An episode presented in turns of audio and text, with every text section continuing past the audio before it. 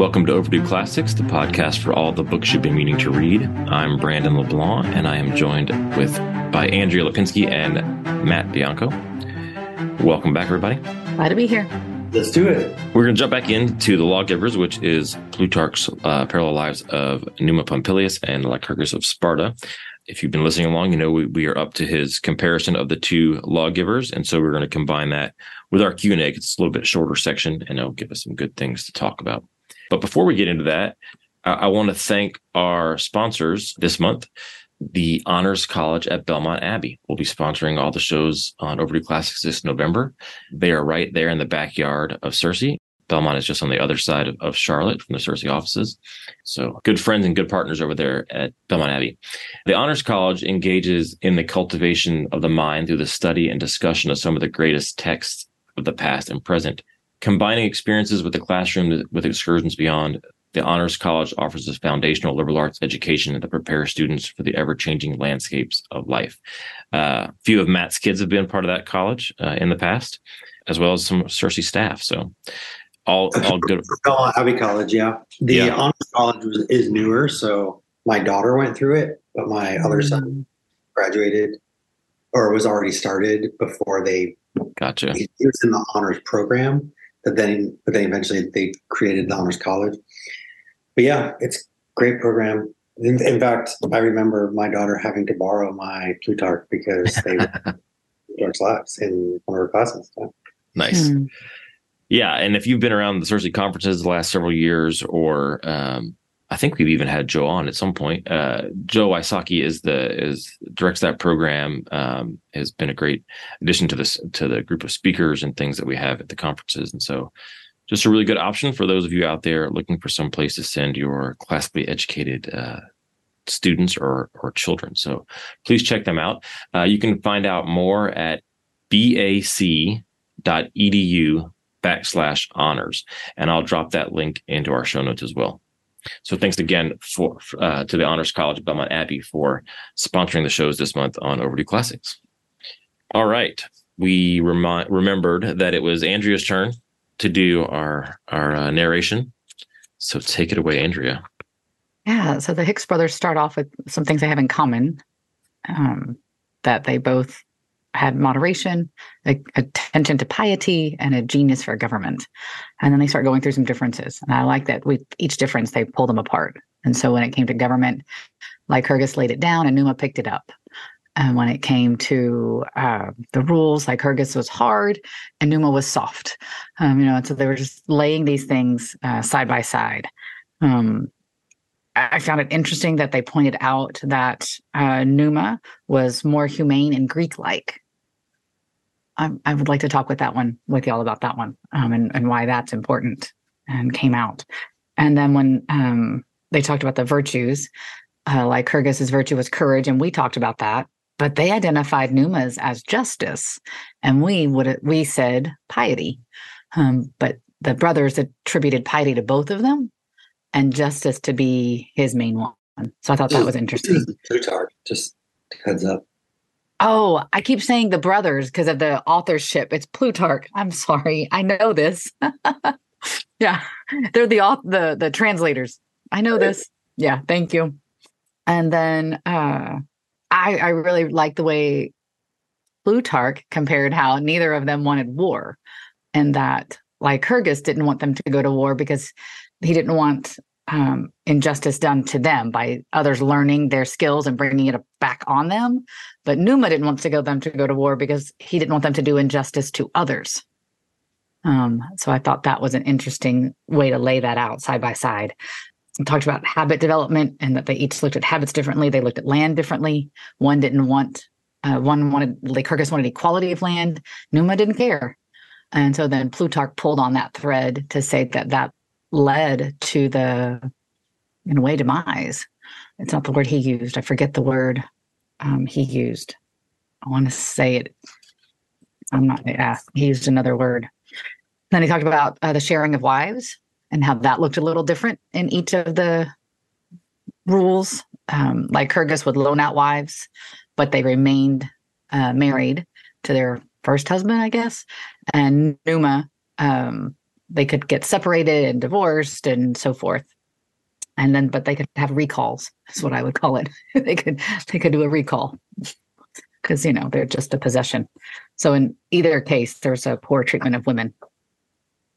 The uh, the rules on marriage were different for the two.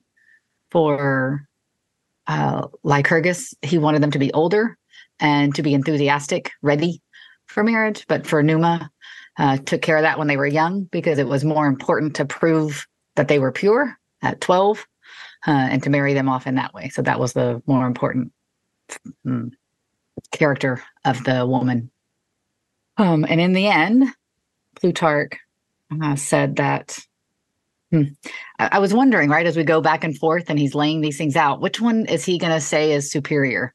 Um, and so when he pointed out, you know, that by far somebody's more Greek like, I'm like, well, that's the non Greek. That's interesting. Um, and we come to the end and he says it's Lycurgus because he was able to preserve in his people what he, the, the heritage of what he had begun. It remained. That's my summary, my nation restatement. Yeah, good. The comparison was probably the most frustrating part of the whole reading. For you? Yeah.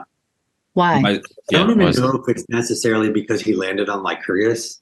hmm I think it was more to do with he notices all of these faults in Numa, but he never told them to us in the in the story of Numa, right? So you're reading you're reading the life of Numa and the life of Lycurgus, and you just you're getting all these virtues from both of them, hmm and then all of a sudden in the in the comparison, you find out all of these faults that Numa had, and it's kind of like, what? Why didn't you tell me that before? Like, there's I no way I, I there's no way I could have known this now, except because you you added this You're next here. tell me, and uh, it seems like I don't know. I guess I just wanted I wanted to be able to I wanted him to take me through his comparison using all the same evidence that I had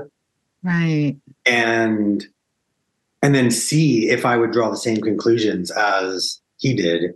But then it was like he it was like he threw all this extra information in there and then you know his comparison wins because he had more information than I had.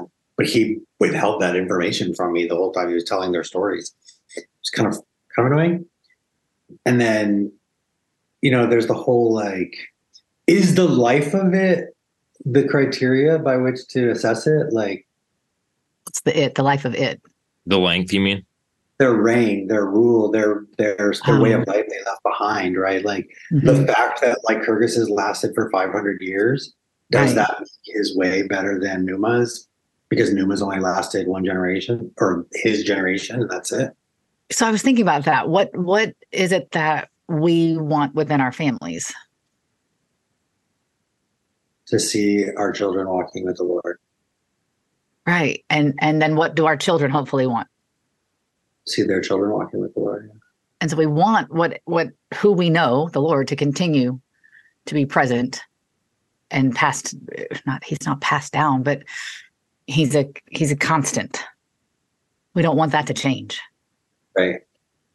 Matt, what's what's an example of something he dropped on you in here that makes you feel like think less of Numa than you were thinking before? Well, not a lot, because everything he dropped on me made me think less of him. Mm like why didn't you tell me that before you jerk?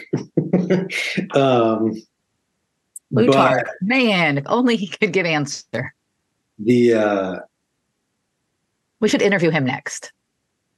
I'll try and get him on quiddity no problem. Okay. I mean, mostly no, no, here. education. I think it was the stuff on education right? Yeah yeah.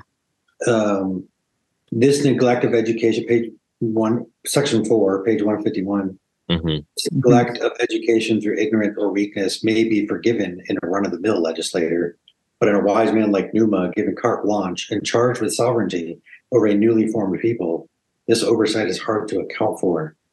What could be more important than to prevent conflicting norms and discordant forms of behavior from arising? The, I mean, it seems like that's his biggest, his biggest complaint. Yeah. Mm-hmm. I would And then, but, but then even on the last page when he says when he says that Numa kept the doors, the gates closed, the gates of Janus closed, Mhm. as if he could somehow keep the god of war locked up inside. But there's no indication that he was keeping the doors closed. Like that implies, at least, or allows me to infer that Numa kept the doors closed wrongly. Like there were times when it should have been open and he didn't because he was Right. trying to hold the god of war back. But there's no, there was no indication in the text that Numa ever avoided war wrongly or like, like, Wrongly. Yeah. there were wars that he should have fought and didn't. Like there's no Yeah. indication. Uh, Because I read that like explanation of the doors, like they're open when we're when there's war happening, and they're closed when there's when there's no wars anywhere. I, I read that like we do the same thing. Um, the presidential seal. There's like there's two different ones. Um, Mhm. even like in the Oval Office, like they move it, they change it. If we're at war, it's got like arrows in its claws or something, and then if we're at peace, it's got the the olive branch, I think. Yeah. And so it just is more of a like indicator of where we are, right? So I didn't. Re- that's how I read that those doors thing. That it was just like it. It was like a. s- Like, everybody would just know if you're like in Rome, like, oh, we're at war somewhere, right? And if they're closed, like, oh, we're not at war anywhere, right? Mhm. Um, and so that was strange to me too that he was just like that the way he worded that. Um, yeah, Also, that he let people that he let people accumulate wealth and softness, like without any regard for it. yeah, That- that- I don't. I didn't get that sense from the original life either. right. Mm, Thank you. Yeah, I was re- reading that a few times. That's why. Yeah. it's interesting that he almost but andrea you brought this up that he basically calls numa greek like Yeah. No, And basically, he does. Numa was by far the more humane and Greek like of the two lawgivers. well and i and i think it's almost implied that lycurgus the spartans were almost a precursor to the romans right in, in a lot of their way that they they live Mhm. um, which I think we even like conflate them sometimes as moderns. Like, you know, you look at like uh, this is going to be a silly example, but like like the football mascots of of Michigan State and and you the USC, like it's the Trojans and the Spartans, but they like look almost the same, right? Like it's like the helmet with the plume. Like they made that Spartan look a lot like the like it's the exact same kind of plumage and everything, right? Almost. right. And so we think of them very similarly, like the, that the the Roman soldiers are this kind of uh, uh, inheritors of the Spartan way of life, almost. Um, and so he's he seems to be in praise of that as a Roman, almost. That this was kind of, um, whereas he's maybe kind of taking a shot at the softness of the rest of the Greeks by calling Numa Greek-like. Hmm. And thought of it like that. Yeah. It almost felt like I think maybe this is why I I judged Plutarch more harshly than I did Numa, but it Mhm. almost felt like he had some sort of prior commitment or pressure, societal pressure to choose Like Lycurgus. Yeah, I was thinking the same thing. adds all this false. I I don't know. I don't know if they're false, but you know, he just he just layers in all these accusations against Numa at the end. You know, in the comparison, and then it just felt unfair. Okay, but I wonder if it's partly because we, when we talked, we said the highest virtue for Numa was piety, Yeah, but he didn't. He said his highest was justice, yet he closed the doors. Right? Mm. Like I don't, I don't understand that. Um, and that's not how I read, or I thought that's not how we read his section on Numa. yeah. It wasn't about justice, but that's what he says here in the ending. When I read that part, like I didn't stop to check because I was just Mm-hmm. reading through. uh, But I put a note inside. Is that right? Like, is that what we said? Did we say justice in the conversation? And we didn't. We, didn't. said piety. Yeah. hmm Yeah. So that's how it, it presented to all of us. Now we could have all read him wrong. Um, Yeah. Yeah. When I read that line in the in the comparison, the first thing I thought was, well, what is his understanding of justice and his understanding of piety? Okay. That we That I'm that I picked the wrong word, you know, or that Yeah. we Right. wrong- Right. Um, is his view of piety more encompassing or less encompassing or whatever that lets him see it in both men in ways that we didn't, and then it lets him see justice in Numa as the driving force in Numa in ways that we didn't, you know, because it Mhm. definitely seemed like all of his examples were about were about piety, you know, like these Right. rituals, these these um, festivals and stuff for the gods, rather than you know about justice. He didn't. I mean, I, I don't know. See, here's my American mind, maybe, but like he didn't talk about the court system. What that's that's Right. justice. Um, and then if justice really was his all encompassing or his all driving force, then but then what he says about the education, what, what Plutarch says about the education, about how what was the phrase he used? That he allowed he allowed them to develop conflicting norms. hmm doesn't sound like somebody who's driven by justice. Okay, I think I might see where he gets the word justice um, because he says that Numa tried to keep them from committing injustice upon others. Right. That's the one thing that he did that has to do with justice. And Yeah, that, that's all the driving force. Like That's all I conquering got. conquering war, basically. Uh, yeah.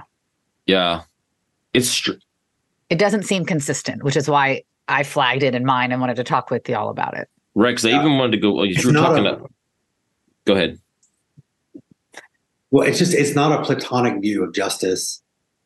Um, it- it's a Roman view of justice, which is interesting because there's so many places where he makes direct allusions to Plato as Yeah, I mean, even that's they, true. they footnoted in that one section, but like near the end, when he says, um, uh, that is a question that demands a long answer and one that may not convince those who value wealth, luxury, and power more than security, benevolence, and self sufficiency combined with justice. Um, yeah. you know the the Hicks brothers note that that's a that's Plutarch channeling Plato in a most explicit way because Plato Yeah. has this whole section, or Socrates has this whole section in the Republic where he says, you know, somebody that values wealth won't understand why this other person values honor because honor is a higher good. So he can't understand if he values wealth, he can't understand honor as a driving Mhm. motivation.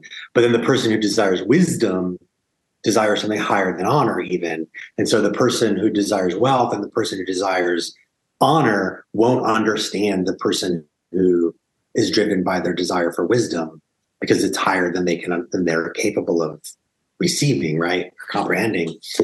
And so he's making that kind of a point. Like you're making these, you're saying these things, but I can't answer your question because you're driven by this lower level good than the answer, and the answer requires acceptance of a higher level good. So that's, I mean, it is like Hicks, the Hicks are right. That is like it pretty, pretty directly channeling Plato on that point. But, Well, but then the to say that justice is this is this thing you don't do to other people Right. Is true, but it's a very reduced view of justice, right? Like we've the, the Platonic form of justice would be would would would absolutely include the idea that the community is working in harmony with each other, and Mhm. if if Numa is actually allowing them to have conflicting norms, and Right. um, he, he actually says and he says conflicting norms and discordant forms of behavior Yeah. discordant forms of behavior is is explicitly not harmonious relate inharmonious relationships right so Mhm.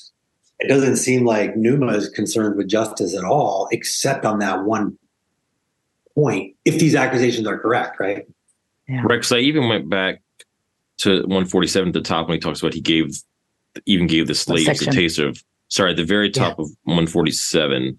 Yeah. I need sections. I have Uh, right, a right before you get to right before you get to section two. So like to the very Yeah, end of section one. Thanks. He even gave the slaves a taste of liberty by seeing them with their masters during the feast of Saturnalia. And so, like, even there, it's less, uh, yeah, not so much ju- justice as it is liberty, right? Freedom um, as a as a virtue. Um, yeah. But Matt, you, where you talked about that's where I, I immediately paused and thought, okay, that's because he's um, the part you were just talking about that channels Plato. He finishes that paragraph uh, before that that says, and so Numa's just and noble experiment in government lasted but a moment because it lacked the one thing that might have per- preserved it education. And that mm-hmm. might be a fair point to set aside and think about okay, he had gotten kind of an education wisdom that he maybe he should have been more concerned with passing on. That maybe that's a, that is a fault for Numa. Okay, so mm-hmm. that's that's kind of a separate thought. And he says, but then he has this quote says, "What are you saying? It would have been better for Rome not to have grown and vanquished her enemies?" And before I even went on, I wrote, "Great question with a Roman audit for a Roman audience." Right, like that's a dangerous question almost. And then he, but then he says what you said that that is a question that demands a long answer, and one that may not convince those who value wealth, luxury, and power more than security, uh, benevolence, and self sufficiency combined with justice. And so I had the same thought as you like, is he trying to thread a needle here because of his audience in some ways? Or is, he, is there someone he's having to try to appease? You know, we've had conversations in the past about people bring up things about Virgil. Was he trying to write some, when he wrote the Aeneid, was he trying to appease, uh, what, is it Augustus who's emperor? Um, but then maybe is he also subverting and like sneaking in little things in there, you know? And so that's the kind mm-hmm. of how I was, those questions have been raised. Wherever you fall on those is another conversation. But that's what I was wondering as I went back in here is like, okay, is he like have to hedge toward Lycurgus, Lycurgus, mm-hmm. but not bag too much on Numa, who you know brought peace or whatever. And and then I went back to the to the thing about the the, the slaves, and he mm-hmm. says, Others say this is done in memory of the age of Saturn, a golden age when there was neither master nor slave, and all men lived as brothers as equals. And I was, and I, my note that I had written was interesting that the Roman golden age is Christian in character, right? No, neither slave nor Jew, no. Mm-hmm. And then finally I went back, wait, when was he writing again? Mm-hmm. In the first, he's born in the middle of the first century and lives to the middle of the second century. So how many things, how many like competing ideas for what is good, justice and piety are floating around in Plutarch's head if he's if he's operating within Rome and there's this kind of rising Christian movement that treats people very differently. It's got a whole different set of values that's now coming into this mix, but he's not really writing about that explicitly. But in the middle mm-hmm. of comparing Roman and Greek, but the Greeks that are most like the Romans and a Roman who is most like the Greeks.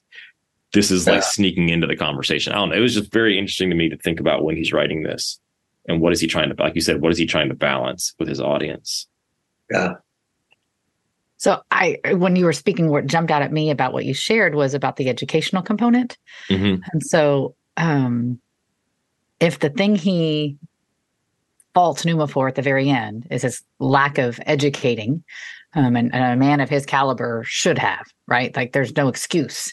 Um, he should, he, like, he wouldn't have missed it. Um, but that's what he's doing now. Is he's choosing to educate in something, mm-hmm. and, and, how he guides us to understand these men and their lives. Um, and so then I wonder when when you added about the history of the time and all of the ideas that are swirling at the time that he's living. Um, this is totally made up and we'll just have fun for a moment. Just give me a moment. Um, what if his writing of this happened in, in very different, like, you know, 10 years apart or more? Hmm. Um, and did that play into this? Because like authors do pick up and put down things and come back to them. And um, and is that why there's inconsistencies here that we're seeing? Mm-hmm. You know, a much later man looked back and did the comparison, something like that. Yeah. That's possible for sure. I mean, I have no idea. There's right. Yeah. No, I'm just totally having fun now. There's probably some scholarly work that indicates the indicates whether that's the case or not. But yeah. it's, it's interesting to think like I would I would at the age of 30 evaluate like Lycurgus differently than I would evaluate Numa when I'm 45, for example. Right. Yes, and, absolutely. Uh, right. So that does seem to be one way of possibly understanding this. Um, I think Brandon, the subversive element might have been what I was what I was thinking subconsciously when I said that um, maybe he had to pick Lycurgus because of societal pressure, right? Like he has to pick the guy that's more Roman like as they were then uh, in his day. Um, but he's and so he's going to like say this negative stuff about Numa because he has to to bring him down a notch because the lives themselves perhaps put Numa above Lycurgus. And then, but then he wants people to realize like you picked like Lycurgus, but you actually shouldn't have. You actually should have picked Numa. Hmm. Like, like their think like that's their response to him. There's a um there's a an essay I, I don't want to bring too much attention to it. I don't want to like name name names and stuff.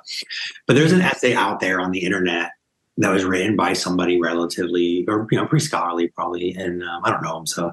Um, but he has a whole essay where he's basically arguing against the reading of Plato, the study of Plato in schools, and some people probably know that I I actually agree with this guy, but I dis- disagree with all of his reasons, uh, and and then my reasons are usually not acceptable to people, so I get it, it just gets ignored anyways. Um, but so when I'm reading the article, when I was reading this essay, it was very frustrating for me because I'm like, I agree with his thesis, I just don't agree with any of his proofs, you know. Mm, yeah. And I was talking to somebody, a professor at a, another college, liberal arts college, about it, and the professor told me that he thought that the guy was actually trying to get people to read Plato. Hmm. hmm. Like to investigate that. it for themselves by saying no. like basically saying you should read Plato and here's why. And then everybody would read his article and think, those are the worst reasons ever. I'm absolutely going to start reading Plato with my kids. Yeah. And and then and and this professor was suggesting that maybe the author was doing that on purpose. Like he right. wanted people to respond that way. And there's a very interesting, there's a very interesting dissertation that was written for the University of Dallas. It's online. It was written like in the 80s or 90s. You can find it online, you know, one of those dissertation search websites, whatever. Um, but the guy, the author, the person who authored it, I can't remember if it's a man or a woman. Um, the person who authored it made the same argument about the Republic that Socrates is saying you can't read the poets. Mm.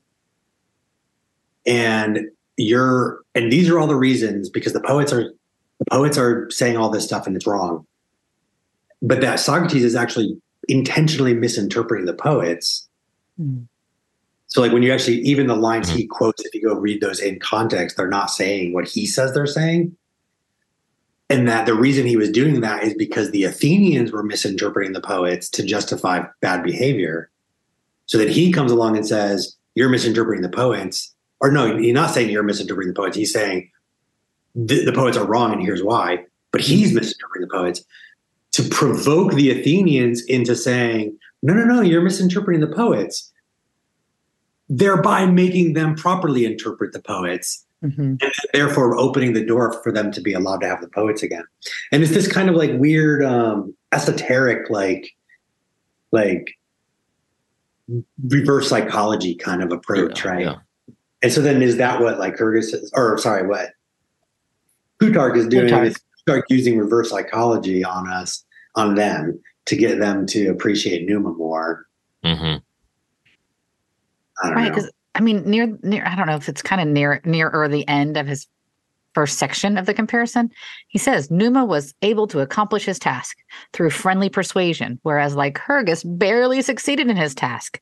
And even then, only after running many risks and suffering personal attacks.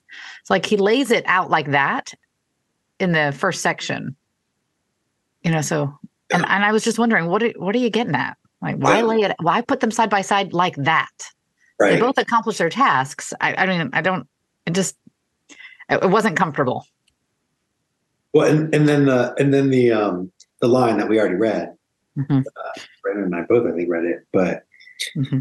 Where he says, "They ask, are you saying it would have been better for Rome not to have grown and vanquished her enemies? And then he responds, well, that's a that's a question that demands a long answer, and one may, may not convince people like you. uh, it's kind of a way of provoking them to say, whoa, whoa, we're not people like that, and then start changing their their good, the good that they're willing, you know, that they're desirous of, Mm-hmm. from wealth and honor to honor and wisdom, virtue and wisdom. I don't know. This Plutarch man, he's crafty. hmm I read the passage and I hated it, and then you guys start talking about it. I'm like, oh, maybe this guy's a little cleverer than I thought. I I think he's educating people. I do. Um,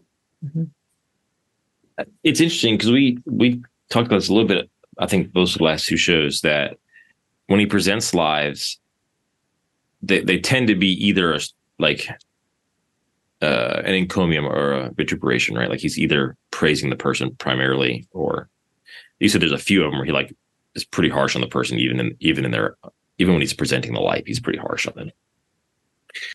And so he's presenting. He he, he definitely his kind of the exercise he's engaging in through all this whole set of sets of lives is presenting us models, right? Either good or bad models. Um, and then, and then doing the comparison. And so this idea that like his comparison may not be sh- straightforward, like it may be sometimes crafty, um, is interesting because I think we would we would say as classical educators that what you really want to be teaching the students to do is how to how to make those comparisons for themselves, how to judge for themselves, right? And they not give them the answer, but how to judge um, what's worthy of imitating and what's worthy of um, you know avoiding.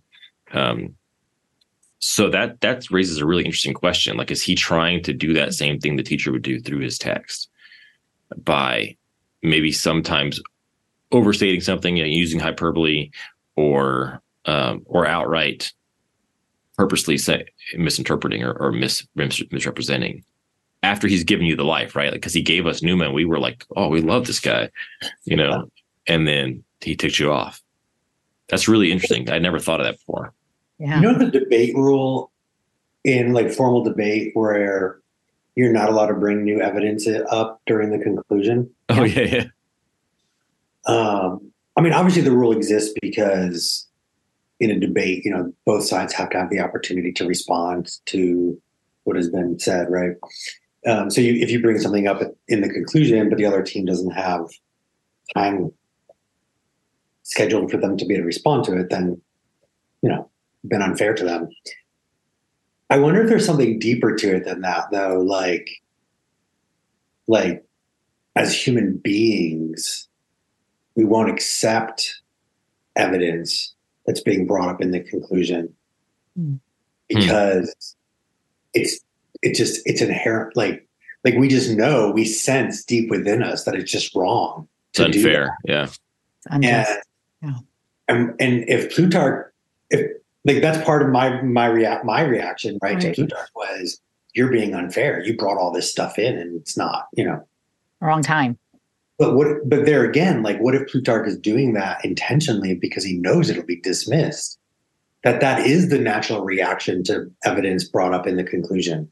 But everybody will reject, or that people will reject that evidence because it's unfair. And so he so he brings it up here so that it will be rejected, so that his conclusion will be rejected, so that the Romans will recognize Numa as the, the superior. I don't. Are we getting like way too conspiracy theorist here? Well, Yeah. It it may, it may- I mean, maybe it's not even that he wants. Like it might. We're we're we're assuming. I mean, in that case, you're assuming Numa as the superior, right? And Yeah. and maybe or maybe not. He would agree with us on that because we have a different lens. We're looking at like we have different set of values, right? That we value things um, as 21st century Christians. But the wait, we're in the 22nd century, aren't we? Did I just do that? No, 21st. I'm going crazy. Um, This is the about a time machine. um, no, Don't take Uh, the the but but maybe it's not that he wants them to say maybe you don't you maybe you don't have to go as far as to say he wants them to see the Numa as the superior, but that he wants them to temper this kind of what might be the most uh, natural in their current society love for Lycurgus and the Roman the current Roman way of conquering with this with a better appreciation of of Numa and what he did. And even if he really maybe he really feels like it was a failing that it didn't last because he really wanted it, he would rather there have been a long lasting peace, right? Or he'd rather see another reign of peace for Rome. And so maybe he really is criticizing Numa that he didn't educate the next generation. He didn't raise up another leader, right? A group of leaders like like Plato would have told him to do, right? Educate these kind of philosopher, a, a, class that a philosopher king could rise out of. Um, so maybe that's a real knock, but only because he actually believes that his noble experiment was worth trying to replicate. Um, but he can't come out and just say that, right? So, which is interesting too, because when he does point out the valor, the values or the value of Lycurgus, one of his major points is he used war or he used strength to prevent injustices from being done against them. Whereas the Roman way of life, and perhaps if if what you're saying is, is if, if what you're saying is true, that the Romans did see themselves as kind of a Latter day Spartan, um, that they were misapplying the Spartan way of life and using it for empire for building, ending or an empire building rather than for defense and protect and stability and that. So even there, he's like, even even in praise of Lycurgus, he's challenging their way of thinking about war. Right. So you see yourselves as Spartans, but Spartans actually use war defensively, not offensively. Right. Mm-hmm. Right. They lived this very kind of well, Spartan lifestyle in order to prevent themselves from being overtaken and to prevent themselves from reaching for what they ought not reach for, right? And to be to be satisfied with having Sparta that was secure. I do think it's valid to raise against Numa that he didn't have a succession plan. Mm-hmm.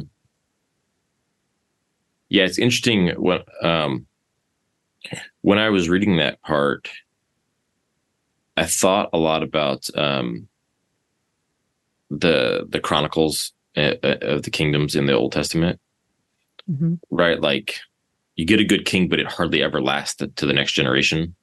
Mm-hmm. Like they're mm-hmm. kind of few and far between. And so it's it seems almost like that, right? Like he was just prepared by his own lifestyle and education and temperament to step into that role and create a space of peace where there had been both internal and external turmoil. Mm-hmm. But then it couldn't pass on. And so it made me wonder like what what to take from that as far as how we think about education and educating ourselves and our children to be good leaders they may still not get chosen right like the the the the spirit of the age may pass over goodly. they may not choose a Numa.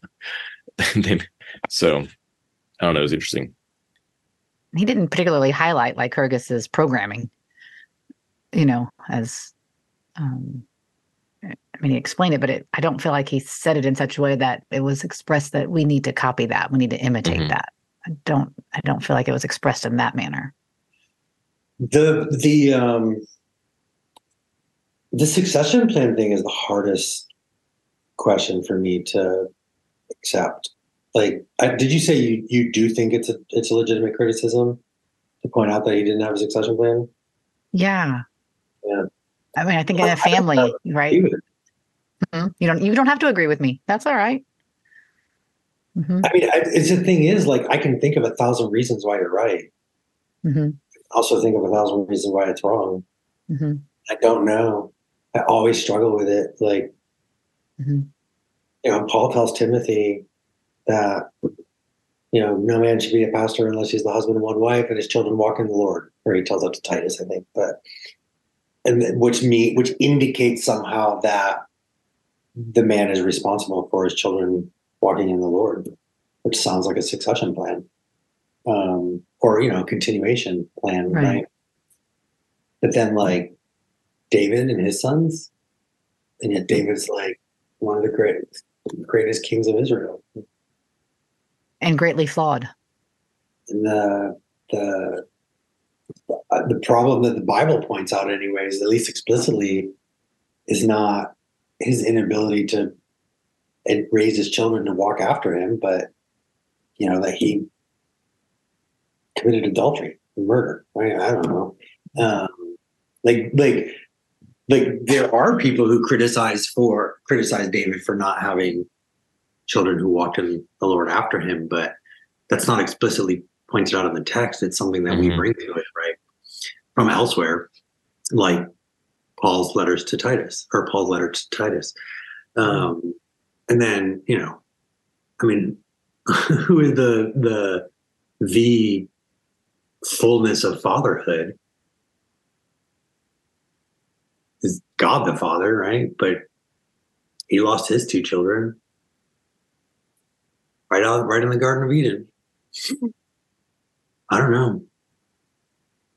Yeah, I, I I don't I don't have an answer for how it's supposed to happen. Um, and I'm just saying that it, I think it's valid to bring it up, to put that out for consideration um. Against Numa. Uh, but mm-hmm. I don't, I don't know where ultimately the responsibility of that lies because each, each human being is given free choice. Right, right, right. The very thing that we would, the very thing that the listener who just heard me criticize God um, or it sounded like I was criticizing God. I mean, the very response is going to be, yeah, but he gave them free will. Mm-hmm. Yeah, but he also gave my children free will. How come. I don't get a pass for that? You know? um, or, or even the question about you know the husband of one wife and a happy home and you know good home, whatever. Um, God is the you know, God is the husband of Israel, and Israel constantly commits adultery as a nation all throughout, right? Yep. Like, yes, they have free will. I get it, right? We, but we all do. I don't know. It's it's just the hardest thing in the world for me to um, to think like like it's the criticism of of every human teacher ever. Mm-hmm. Like, you can't even think of one that doesn't get criticized for oh well charlotte mason was great but charlotte mason errors were awful uh, you know mm-hmm. dorothy sayers was great but dorothy sayers errors are awful plato was great but plato platonists were awful uh, I mean, whatever, name that. It doesn't matter. You can name anybody, and there's somebody out there who will criticize their followers. Oh, Thomas Aquinas was great, but yeah. but Thomists today are annoying, or whatever, you know. Yeah, Calvin and Calvinists. Yeah, you get it. You hear all those, right? Right, oh. right, right. You can name any theologian, any teacher, anybody right. ever. Um, and and then the the lover of the teacher will defend them, defend the teacher as yeah, but he's not responsible for his followers. Right. And then a, a legitimate question to raise, even though I hate it, is mm. isn't he? Isn't he responsible for his followers? Like, Mm-hmm. What did he do that allowed them to descend so quickly or to fall so quickly or whatever, you know? What did he fail to do? I don't know.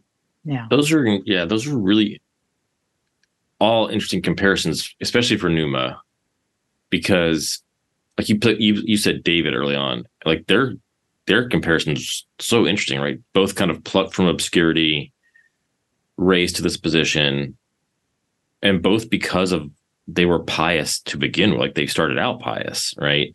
Or not started out, but you know, by the time they're when they're chosen, David's out there writing psalms when he's when he's tending the sheep, right? And and and Numa's out among the, you know, the the various um, places dedicated to the gods in the woods and all that kind of stuff.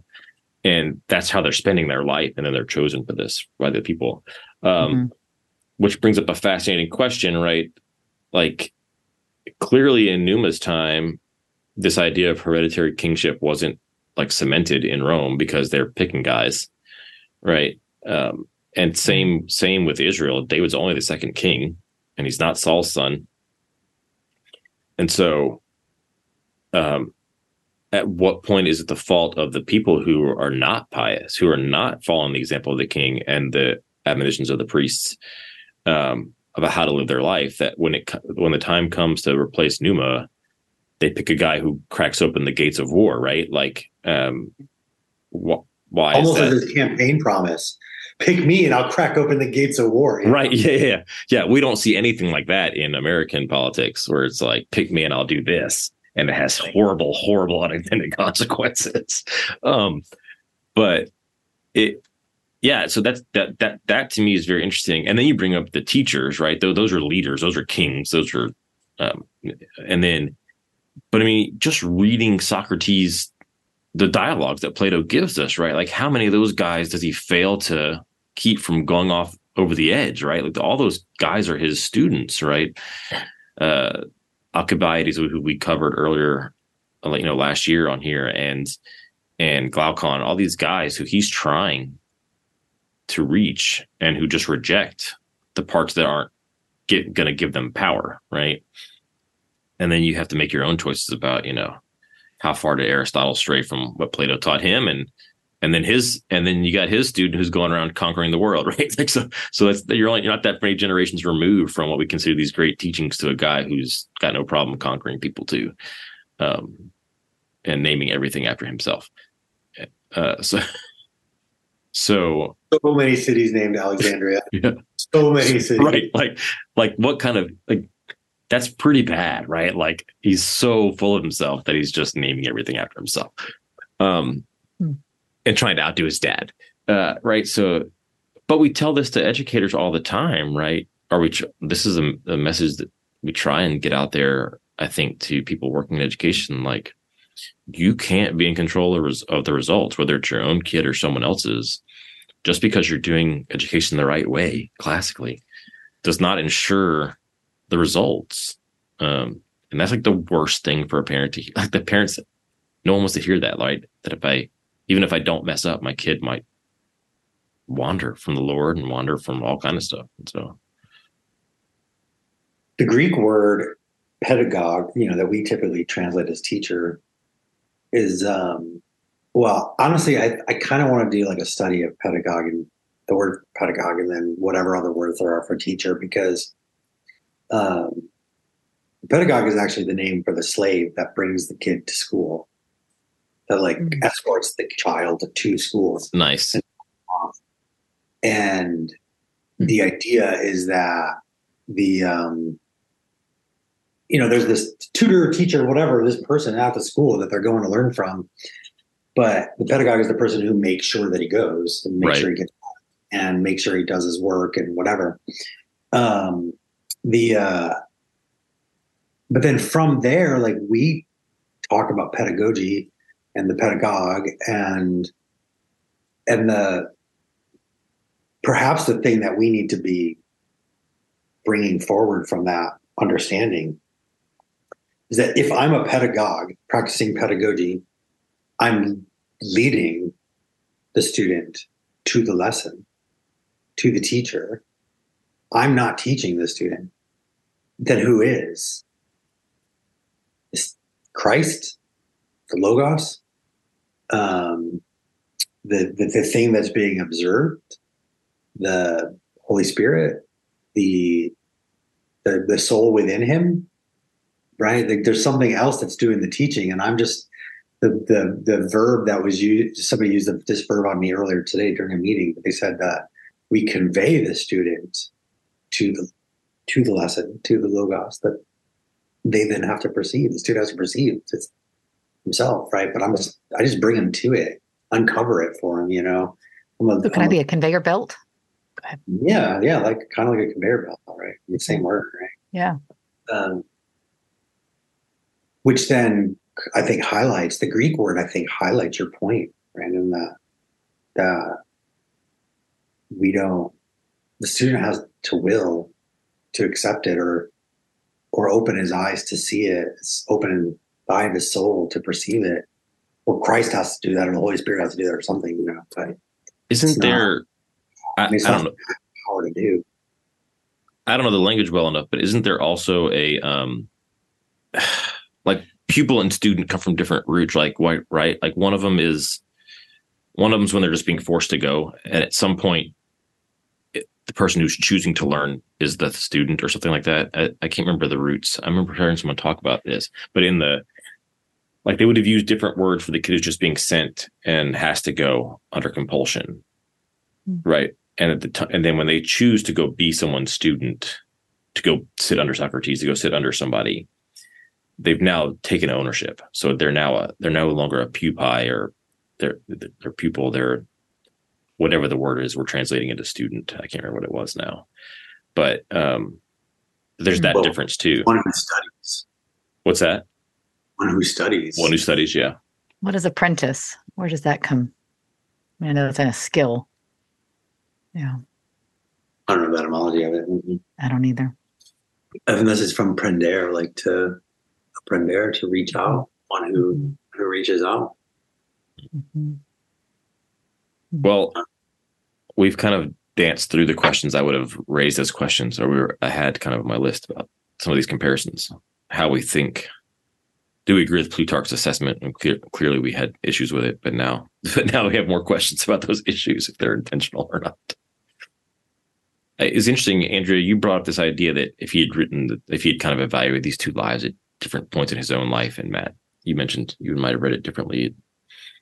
You know, thirty is eighteen. Yeah, my my son, who's about to be twenty, loves Plutarch, like I mentioned, but he loves Lycurgus. He loves the life of Lycurgus, mm.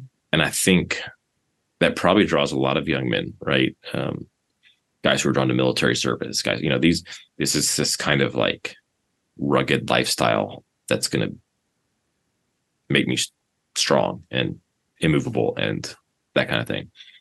Um, and then the three of us seem to have more appreciation as uh, for for Numa maybe uh, for other reasons, right? A, a, change in highest loves, highest virtues. Um, so that that's an interest. That was an interesting that you brought that up. That if he had written these at different times, I mean, there's no evidence that we know of anyway for that. But yeah, yeah. And it's fun to make believe.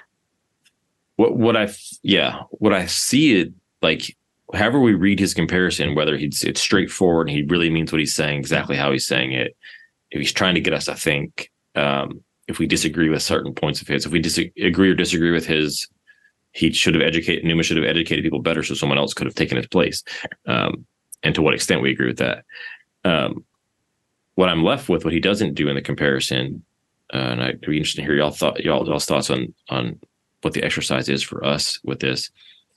Um, he doesn't go into too much detail, maybe because he's favoring one over the other, um, about how to reconcile these these two, right? Like if I want to draw from both these things, if I see there's good in what Lycurgus did and there's good in what Numa did. Mm. Um, I mean, the one line he gives us is, which I thought was really, I did actually think was pretty telling, was that when he says they both, um, oh, now I'm not going to be able to find it fast enough. Uh, this is in section two, the second paragraph.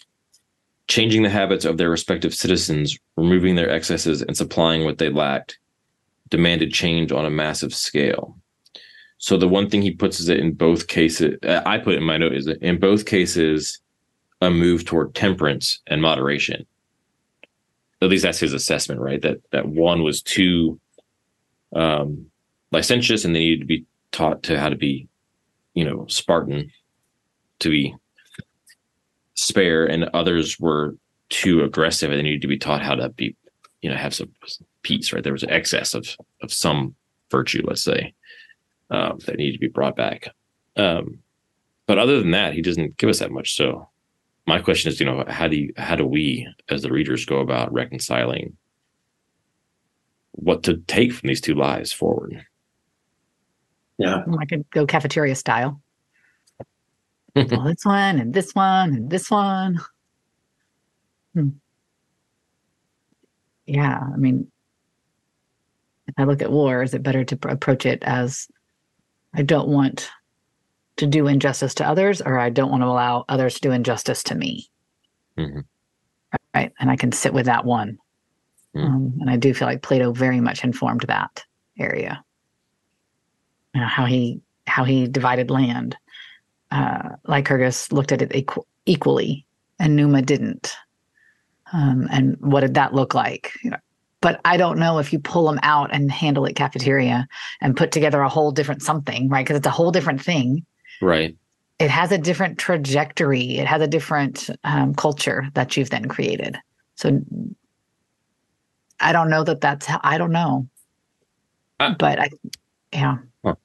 I Go like ahead. that though to some extent because it's it's an exercise in like you may not be able to put them all together as one big program, but as a, as an individual person, it's an exercise in how to hold those things in tension, right? How to be both properly uh, willing to to correct an injustice somewhere else, but also to protect against injustice, you know, here at home, um, or an exercise in how to be able to live simply and be grateful for the for what you have but also not completely divorce yourself from from uh, being engaged in making things that are beautiful and and art and and um, Mm. like I, I'm struck by the idea that only the slaves were making any kind of art in Yeah. in Sparta.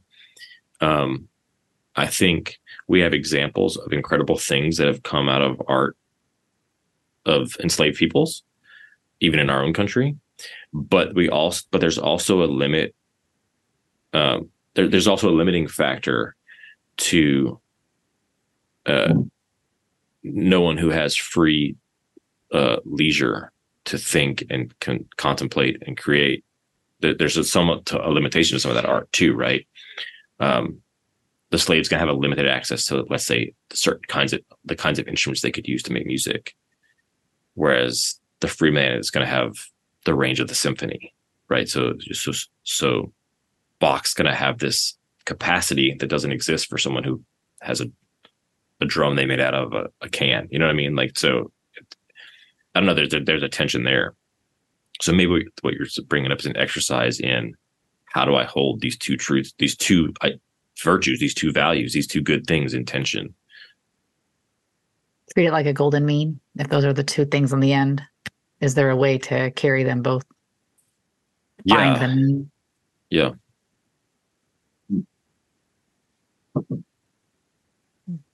If both these men were correct, having to correct an excess in their societies, but then it seems like they that ultimately went in excess in the other direction at some point. How do you keep that pendulum from going? You know, from every time you try and correct an excess, you end up with the other, the opposite. Right.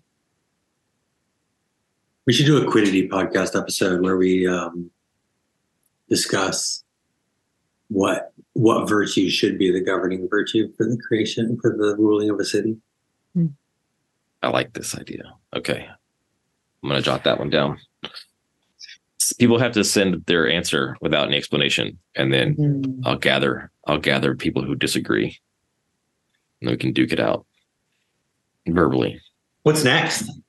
Up next, um, we are going to return to somewhere we were a few months ago uh, and come back to Herodotus. So, uh, if you've been following along with this, you know that we covered book one. Uh, I don't know, four, five months ago, maybe four months ago, and we're going to return for book two. So, if you didn't do book one yet, you have time to go catch up and join us. Um, I think I will be. Uh, that that Andrea and and Papa Bianco will be will be tagging out, and two other Biancos will be tagging in, and so uh, we'll get the, the Herodotus gang back together, which was uh, Patty and and Alec. So that should be fun, fun for me. I was wanted to see what was next where we left off, so um, I think we jump into a bunch of stuff with the Egyptians in book two, so that should be kind of cool. Hmm. Yeah. Hmm.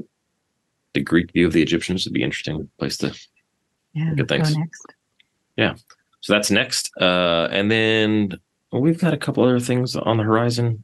Some Aristotle, you know, come back to some more church fathers, that kind of good stuff. So we'll try and get the rest of that uh, list for the next couple of books up soon and uh, get us through into the some some place to go for the new year. So yeah, this was fun. I was good to be back with you guys, man. I missed hanging out with you guys. Agreed. We'll do it again someday. Yes, yeah, but only if we pick another Greek, right? You're not coming back for anything else but Greeks, apparently.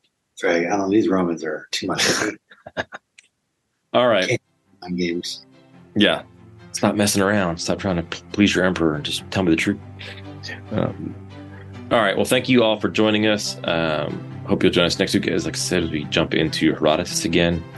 Be sure to send your questions or comments to podcasts at circeinstitute.org. Uh, check out Belmont Abbey, our sponsor for this month, and be sure to check out the other shows on the CiRCE Podcast Network.